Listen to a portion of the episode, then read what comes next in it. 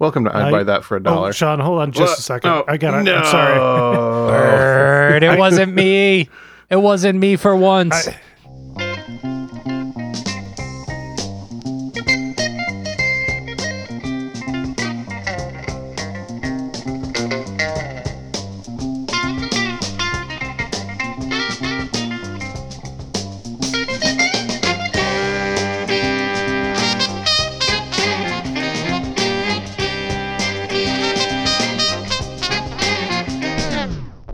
Welcome to I Buy That for a Dollar, a podcast about inexpensive, common, and underappreciated records that are waiting to be rediscovered. I'm your host, Sean Hartman, connoisseur of big city beverages. I'm Jeremy Ruggles, refabricator of quarter-inch guitar cables. And I am Peter Cook, forerunner to the Four on the Floor four H Club. Oh my. Beautiful. I was, you know, I was literally thinking about making some kind of commentary about how all of our introductions have gotten a lot less imaginative since we've had to write them for ourselves. And then Peter just comes in and saves the fucking day over here. I had that specific thought when I thought of mine is that we needed to get a little imaginative again. So I thought I'd set the bar a little higher. All right. Well, challenge accepted. I'm going to start writing mine for next week right now. Well, after after we record this episode, at least, we can talk about a record for a minute first. All right. Agreed. Who's got a record this week? I do. What's your record this week? It is Yma Sumac, and that is maybe the first of a thousand pronunciation butcherings that are coming this episode. That was going to be my first question. Do we have an actual ruling on the one hundred percent correct pronunciation of this person's name? Yma is right. Ima's definitely right. It's either Sumac or Sumac. Yeah. And that could be a difference of just, you know, what part of the country you live in. That could be regional. Yeah. My brain always has seen and I've always heard Yma Sumac, but I'm not saying that that's correct. Yeah, that might be that Michigan pronunciation going. Mm-hmm. Watch that Michigan pronunciation. It'll get you. Yeah, we love our hard A's up there. Absolutely. What's the name of the record? Well, I brought her first album, her first major label album, Voice of the Xtabay. Mm. That's my assumption on the pronunciation there. Close yeah. enough. Now, is this the oldest record we've had on the show so far? I believe so. This is nineteen forty-nine, nineteen fifty. I've seen conflicting dates. nineteen fifty is what my supposed research says. Okay. Maybe it was recorded in forty-nine. I did see that date somewhere else for it, but who knows? I had only seen nineteen fifty in regards to the release of the record, but yeah, recorded in forty-nine would make sense. It's definitely the oldest because I don't even know what the... I don't think we've... Have we done anything in the fifties? Just uh, Dinah Washington, right? That's true. That's true, but that was a little later on, right? That record that we did. What year did that record come out? Let me see. I'm looking. I'm looking. Oh, that came out in nineteen sixty-one. Oh. So I, don't, I think this is our first actual record from the fifties and almost from the forties. Wow. Yeah. Yeah, it's from like the early dawn of the fifties. Well, I just want to start in on the first track, Taita Inti, which is Virgin of the Sun God. Such a good opening track, by the way. Yeah. Let's get into it.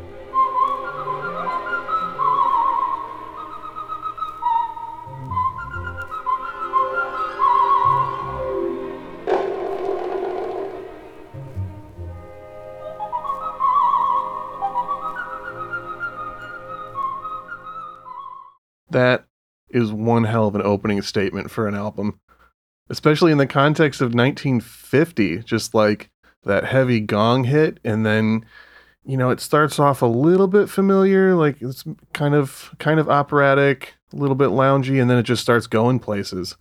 Like, what did people think about this record when it came out? This had to have been turning some heads, I'm sure. Yeah, that's pretty wild that this is the oldest record we've featured, and it's one of the most avant-garde. Yeah, definitely.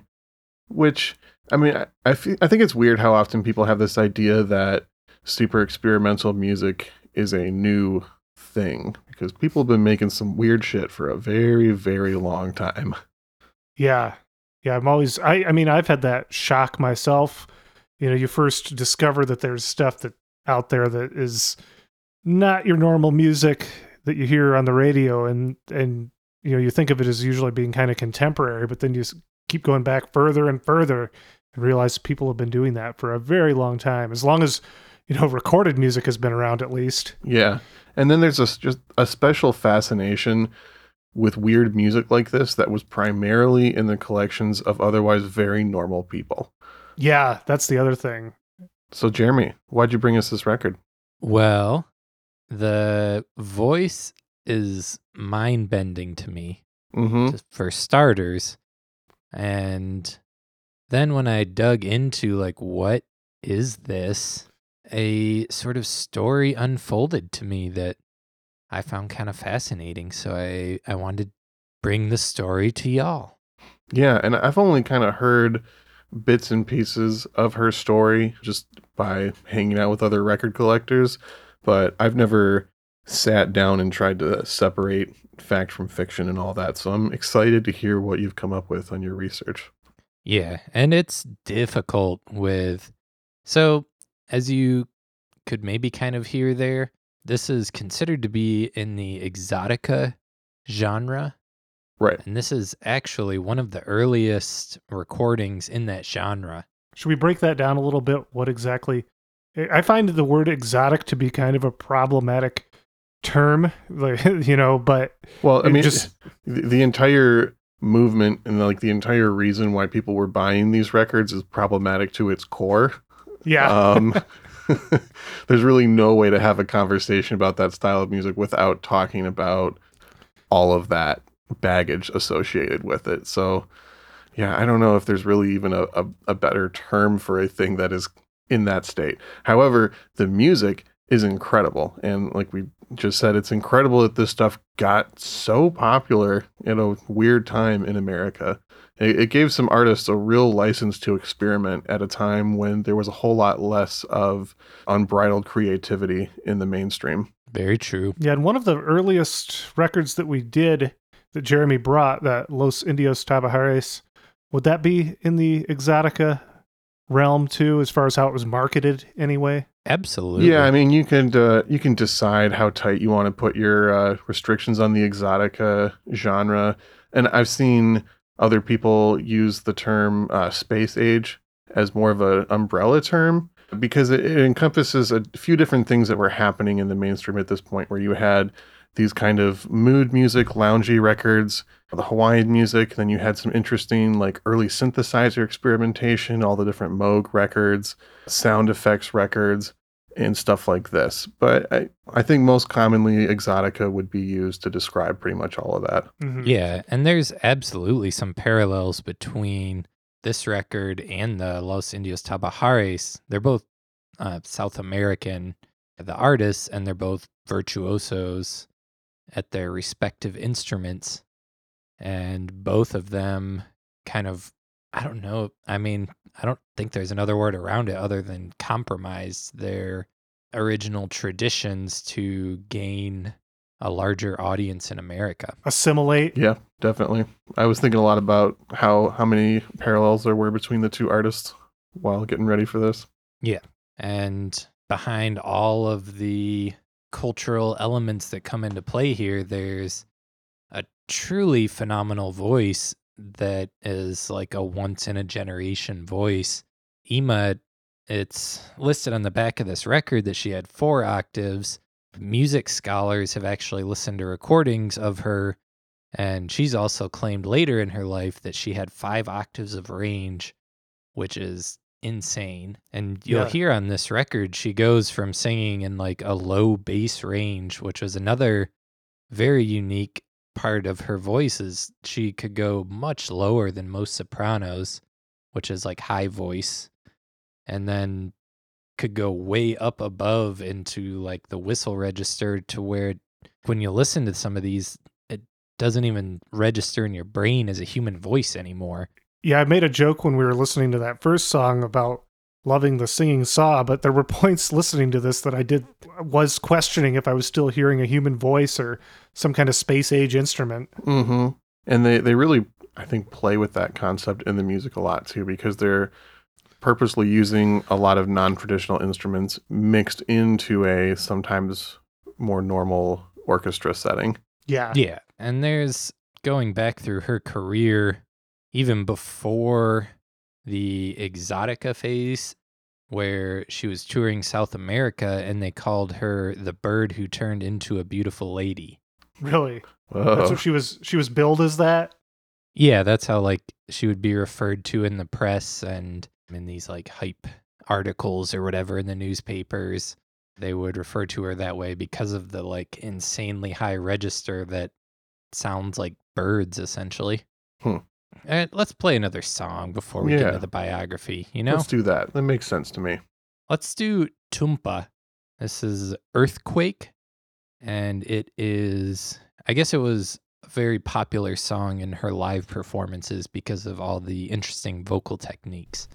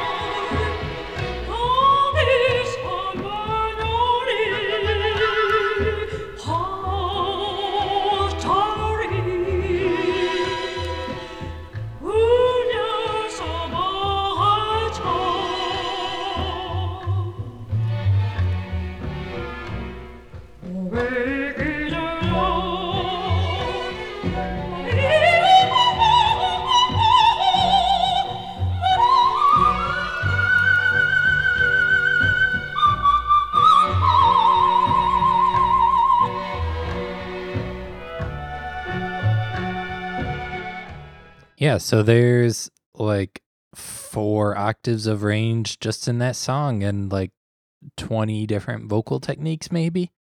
Yeah, at least. Are either of you familiar with Diamanda Galás, no. vocalist, musician? I don't think so.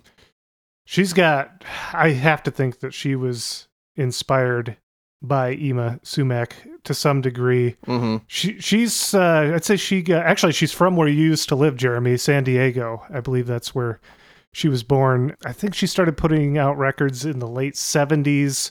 and probably still active. She has a wild range and goes in very dark and chaotic directions with it. I, she probably had a little more freedom to do so than Yma would have, but um, considering this is like twenty-five, thirty years ahead of Diamanda, it's pretty incredible that Yma is doing as much as she is here.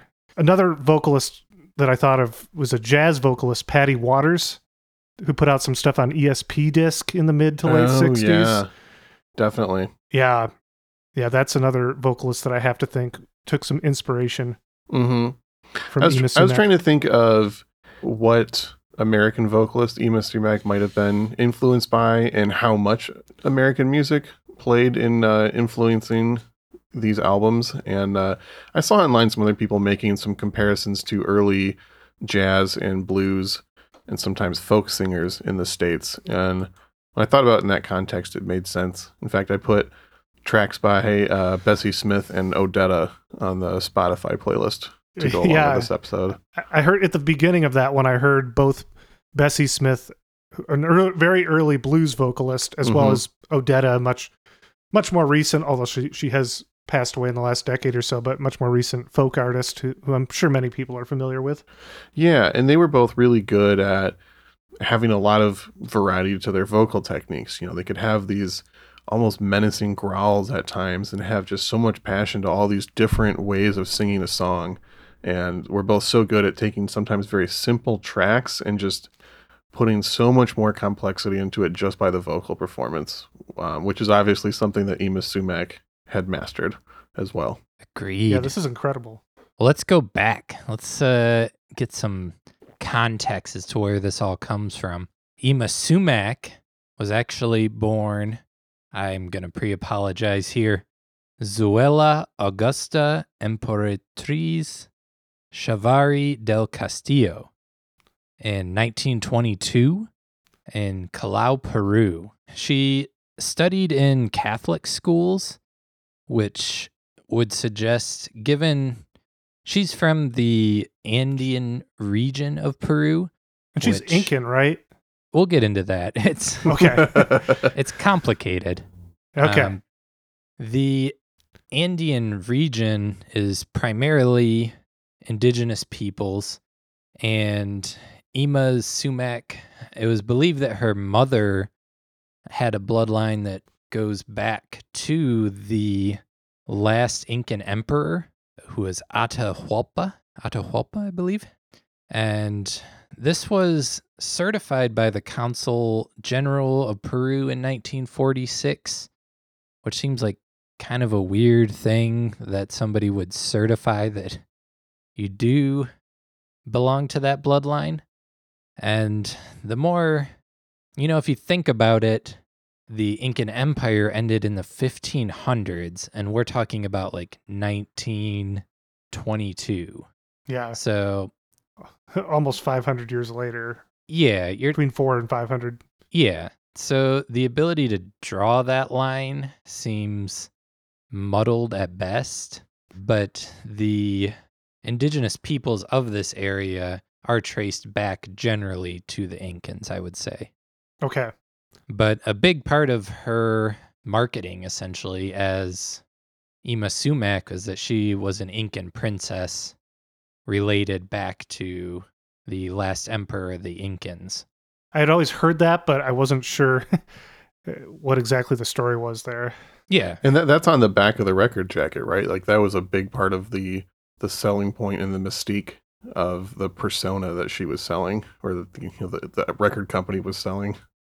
Yeah, and I mean, I can't say it's impossible that that's true, but it seems unlikely to be able to actually trace that back through five hundred years. But there's reasons for why it even comes up at all, which I uh, read a great article. I'm going to actually mention the lady who wrote the article because it was deeply helpful in sort of cutting through what is real and what was manufactured in the story. So Zoila Mendoza who's a Peruvian anthropologist at U C Davis, wrote a really great article about Yma Sumac's history and its relation to Peru specifically. And one of the really important things to understand about Yma and her music is that there was a huge divide right at this time where she's growing up between Lima, which is a coastal city in Peru, but is also where the political power is and a lot of the modernization was, and then the Andes regions, which were filled with primarily indigenous peoples who were facing pressure from Lima to create a singular national identity in Peru, to which there was basically a resistance movement in the Andean region that was the folklore movement. And a big part of the folklore movement was to protect and celebrate their Incan identity and their heritage relating back to the Incans, and not have it be kind of squashed by Spanish colonialism and globalization happening and all these outside pressures trying to, you know, essentially wipe it off the map. Mm-hmm. Yeah, of course, uh, Peru has Machu Picchu, the ancient Incan city. Yeah, and that was, a, it was presented to the world, they put it, in nineteen eleven, which, yeah. you know, the people around it knew it was there, and it was like referenced in various writings through the ages, but it wasn't until nineteen eleven when like some scientists were like, hey, this awesome old city is here.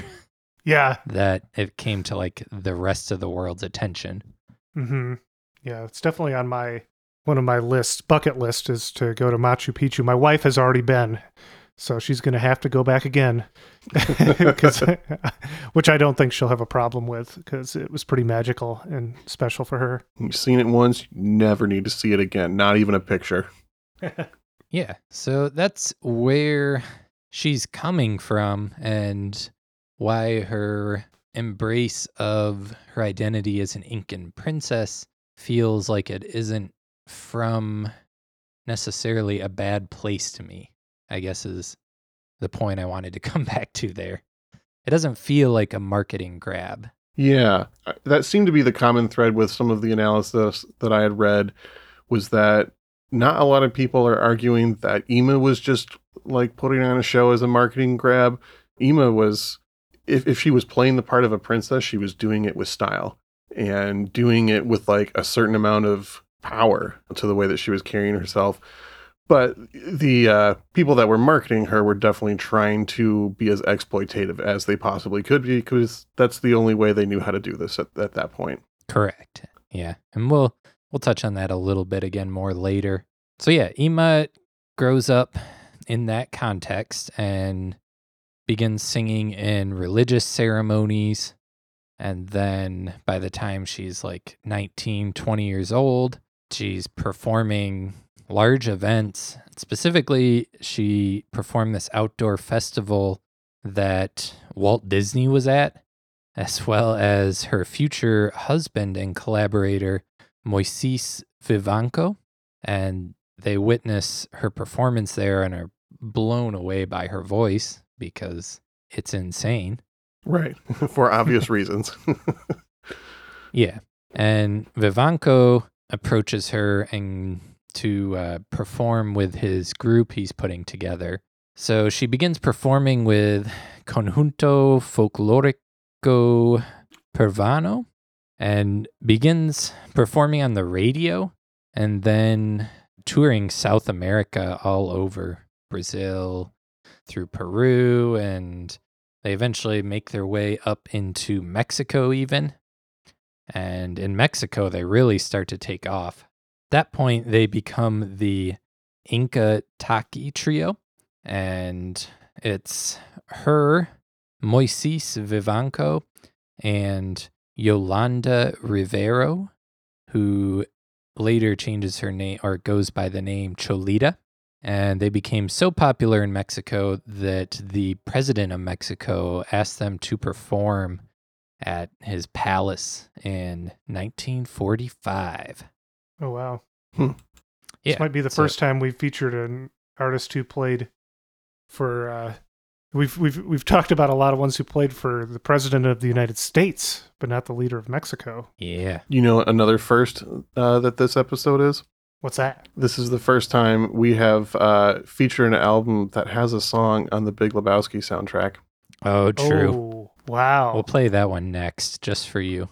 All right. Thanks, bud. I was planning on doing that one, so we'll do that one next. It's a good song. Yeah. They are doing very well in South America, playing the radio, touring and gathering big audiences, and they decide to go to the United States. So in nineteen forty-six, they show up in Manhattan and initially move into the Waldorf Astoria, which is, from my understanding, a very nice place to live. Yeah, I've always heard it referred to in that way. And pretty quickly, they can no longer afford to live there, so they move to a Park Avenue apartment. And then they can't afford to live there, so then they move to Greenwich Village. At this point, they're just like not getting traction in America.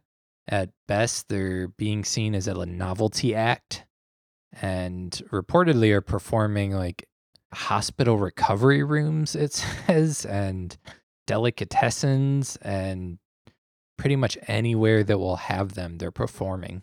Hmm. Well, I'd, I'd consider that success for me. Yeah, that that's what I call a good tour, but yeah, and uh Yma at this point is like learning how to do like actual cooking for herself and do laundry and things that she kind of viewed as beneath her, as I mean, she really believed in this persona and lived it as like a princess, and was kind of, I would say, one of the earliest sort of divas. Oh, yeah. Yeah, I've, I've definitely heard people talk about her as that, as being one of the first divas ever. And that's how she presented herself from, like, you know, the very first album cover available in the States that we got here. Like, she is, she is living it. So things are not going well for them, though. They're in New York playing these little tiny places for nobody. And by nineteen forty-eight, Vivanco is trying to do like a Peruvian tuna importing business because they're just not making money with music. Hmm.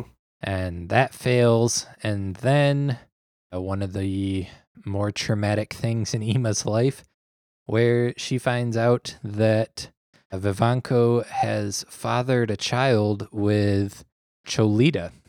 So the her husband and uh, the lady that performs with them are that bastard. Yeah, hooking up on the side. Yeah, and he just, throughout this story, proves himself to be kind of a... What's a cad? A cad? That's the first word that came to mind, but it's a pretty dated word. Okay. It probably fits the era we're talking yeah. about. He's unfaithful. Yeah. And seems not apologetic about it. And it's not, it's not good. So what happened? So yeah, they're, she's kind of at rock bottom here, and they decide to raise the child as though Yma is the mother, and the child refers to her actual mother as Aunt Yola because they didn't want that scandal to get out there in case they became famous. This is like before they had garnered any fame, Whoa. But decided that this was the action they were going to do so as to not uh, invite controversy. That is a bizarre level of commitment to a uh, as yet unattained fame. Yeah, but then uh, right around from there is where things start to take off. There was, uh, they were performing at a supper club, the Blue Angel Supper Club. And a Capitol Records executive happens to be there and catches the show. And gets them to record a demo to send to L A because he's like, we have to sign you because you're amazing. They end up getting on the Arthur Godfrey T V show, and then that sort of pushes it over the edge where the other Capitol Records people were like, yeah, we're going to sign you. She gets signed, but then also the Capitol Records executives are like, how do we sell this? And they complained that she was too ethnic and they wouldn't know how to market the music. Mm-hmm. Of course they did. Which... Yeah. Uh, they are called Capitol Records for a reason. Yeah. They pretty much just take Yma, and Vivanco is still writing the music and doing some of the arrangement, but they kind of cut Cholita and Vivanco out and really focus on Yma, and then pair her up with Les Baxter. Oh, yes, Les Baxter. That's another known name in this genre. Mm-hmm. Yeah, Les Baxter is a composer, arranger, and as you can hear in the recordings, it's like a string section. They actually had a full studio orchestra derived of like a bunch of the best players in L A out there at that time.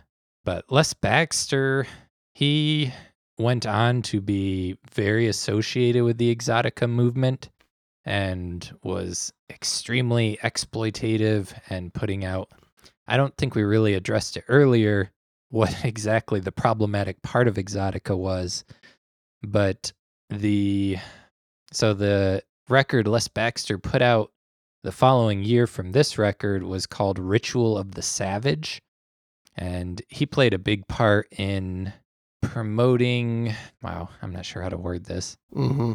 Promulgating? I don't even know what that word means.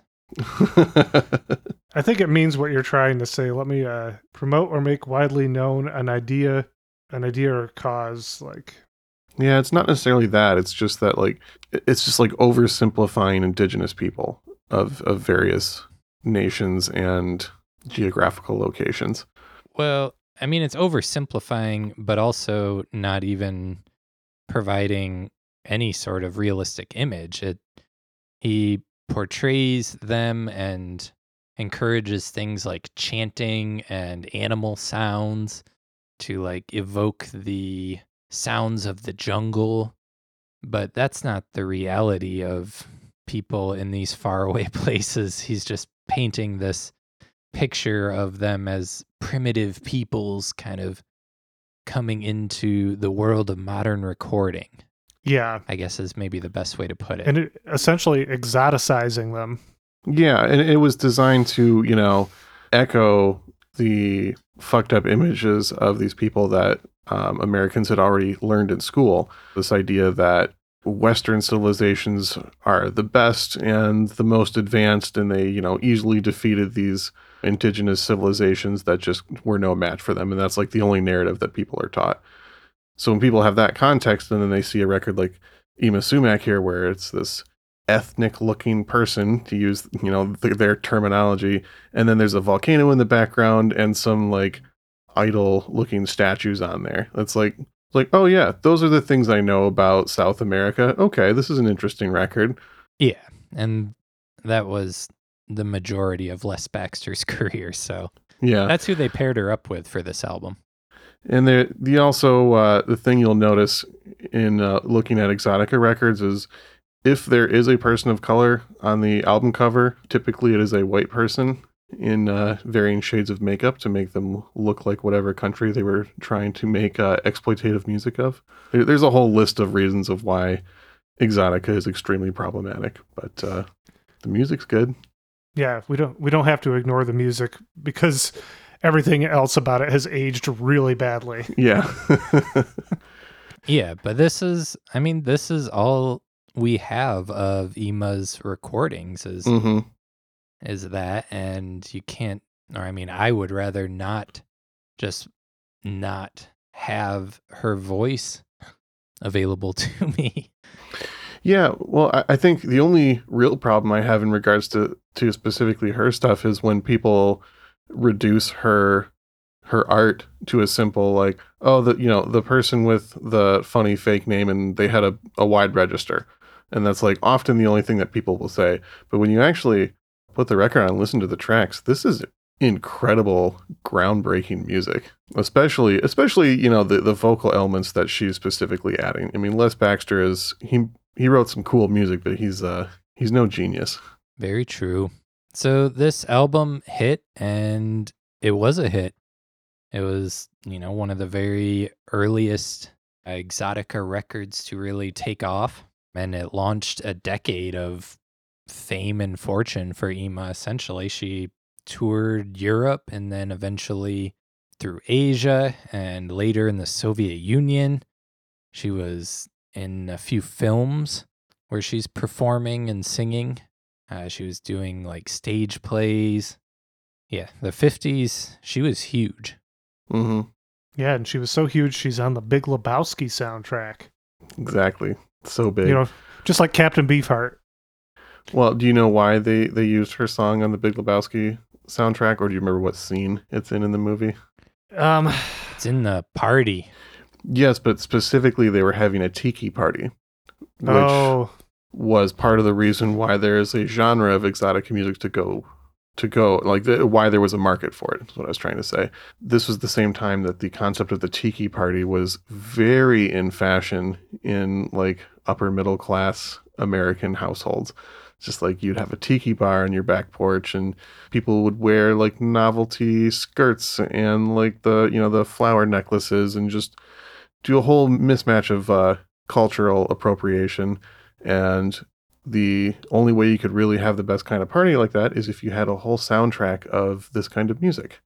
So that's why you'll find Yma Sumac, you know, these like basically avant-garde records in people's collections, who is like, you know, all Johnny Mathis aside from this.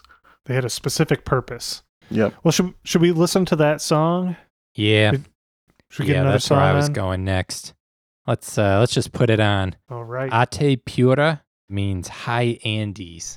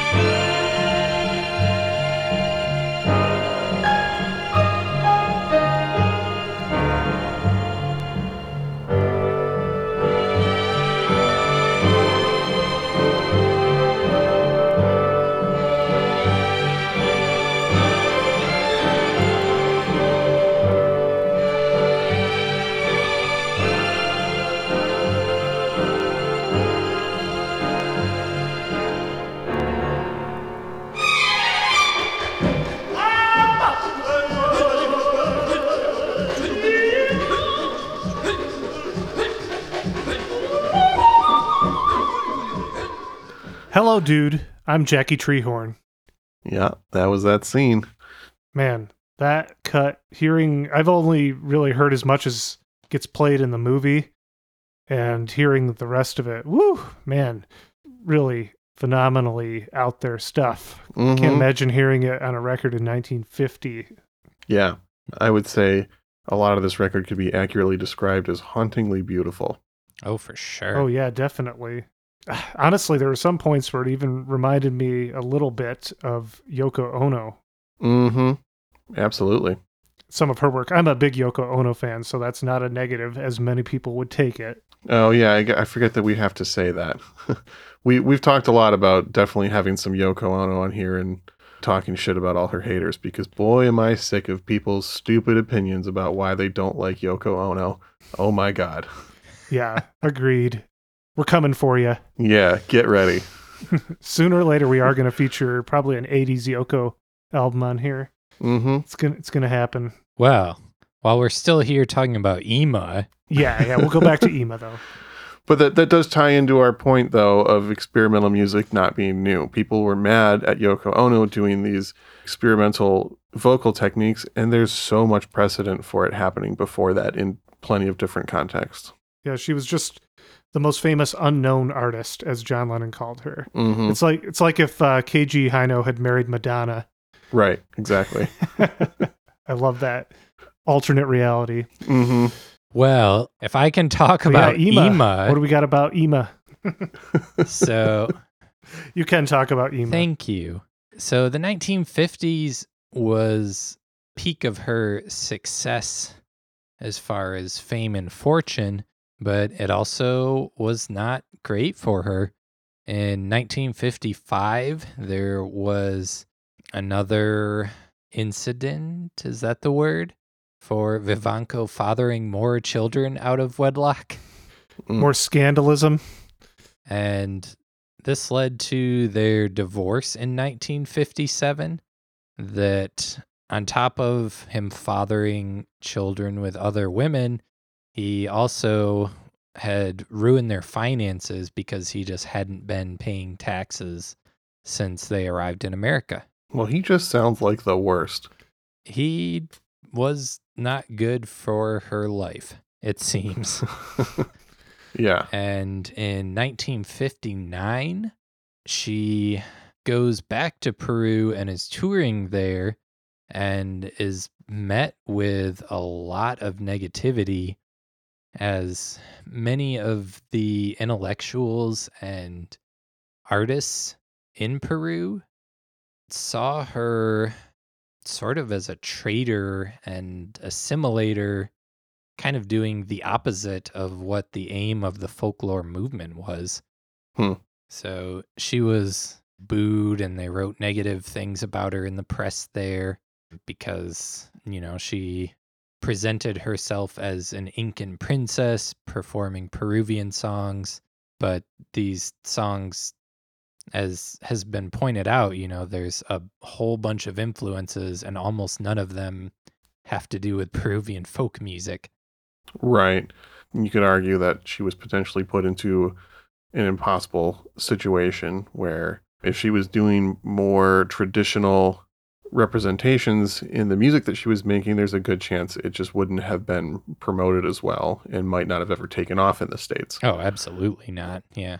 Yeah. That did not go well. Also on this trip was the first time she had actually gone to Machu Picchu, because it wasn't actually until the nineteen forties that they built a road out there and put hotels near it and made it accessible to non-explorers. So that was the same trip that she actually got to see Machu Picchu for the first time herself.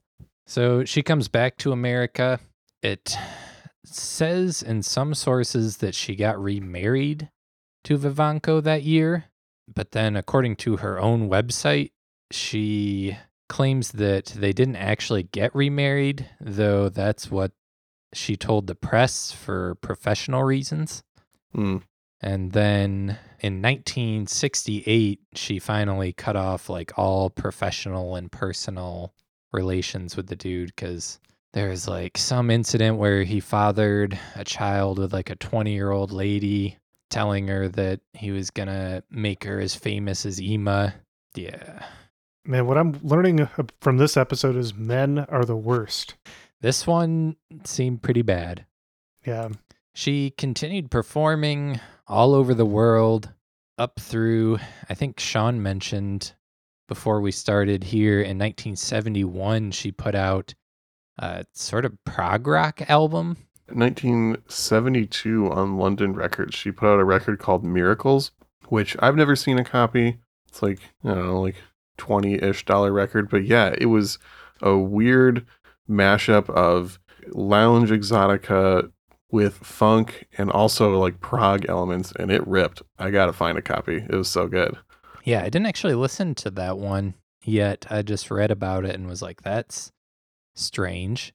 Mm-hmm. And that was about a decade after her most recent release, which was nineteen sixty-one. And that was actually her final official studio album. Okay, oh. yeah. Still produced and written by Les Baxter, actually. Yeah, she returned to work with him on that album. In between, uh, I think the majority of the albums in between, Vivanco was actually doing a lot of the arranging. And actually on, oh, this would be a good time to mention this.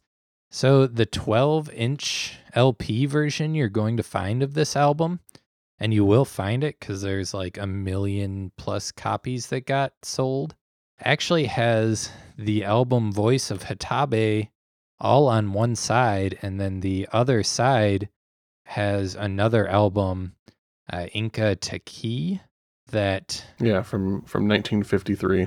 Yeah, from a couple years later.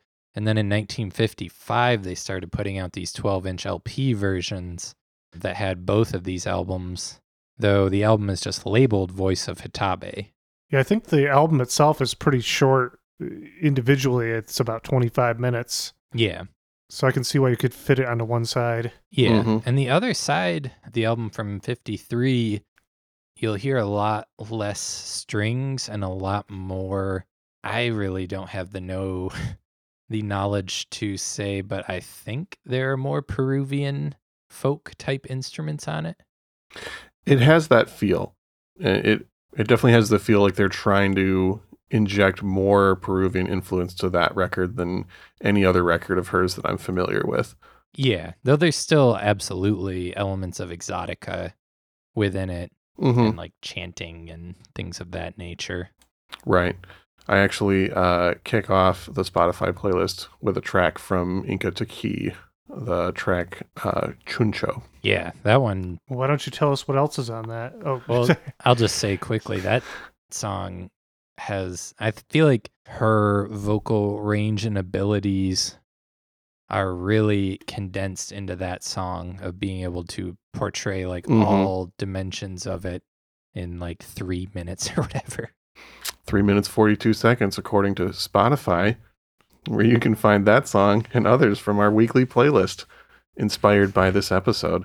We all put our heads together on the artists that I selected this week. I opened with, yeah, like I said, Bessie Smith and Odetta for some of that jazz and blues vocal influence. And then another architect of the exotica and space age genres is a guy named Raymond Scott. Are either of you fellas familiar with him at all? Only by name. I feel like I've heard that name dropped. Yeah, th- I, I don't know much more than that, other than like the right people have recommended him to me at different times. Some of his records are a little hard to find, but he was one of those early guys that crossed over from big band pop into some experimentation, both musically and technology-wise. He was an early experimenter with uh, with synthesizer sounds.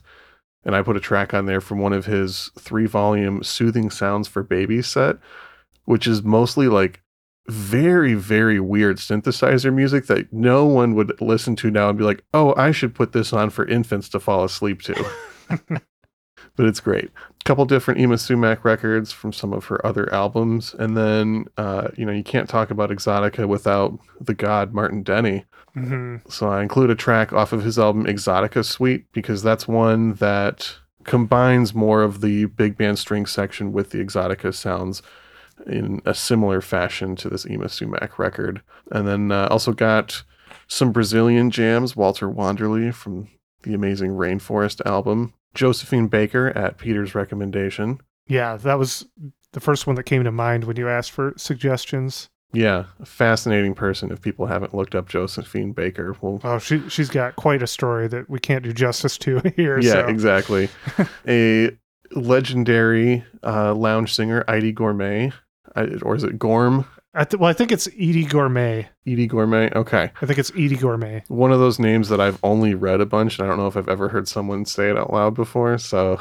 I think her name was Edith Gormazano or something like that, so I, yeah, I think it's uh, Edie okay. Gourmet. Okay. We definitely got to do an episode about her at some point, because that's a true um, bargain Dollar bin, bin. Yeah. Gold right there. Oh, yeah, you, you can find her... everywhere for a buck or two, never mm-hmm. more than that. Mm-hmm. Included a track from the Los Indios Tabajares album, Maria Elena, that we did an episode on early on. What was that, our second episode? Yeah, yeah, I think so. Yep. And then a uh, a quick extra reference to the Big Lebowski soundtrack. I included a different version of the Sons of the Pioneers Tumbling Tumbleweeds song that you hear mm. in the intro. Yeah. That is off another very famous Exotica record by an artist named Tak Shindo, which was a weird thing. It was a, I believe, Japanese man who was making fake traditional African music and making these like very racist, exploitative African albums that like the music on them is really interesting and everything else about it is bizarre and terrible. Um, but I included that track from his album Far East Goes Western. And then Cal Chater after that, doing some very Exotica-influenced music from his album Breeze from the East. And then following that with a even more experimental version of Within You, Without You by the Alan Lorber Orchestra. Oh, wow. Doing the Beatles song? Yep, yep. And then uh, doing the only budget Alice Coltrane album that you'll be able to find, her collaboration with Santana, Illuminations. Put the, tr- the track uh, Bliss, The Eternal Now on there. And then another one of the big architects of Exotica is a guy named Eden Abes. Are either of you guys familiar with him at all?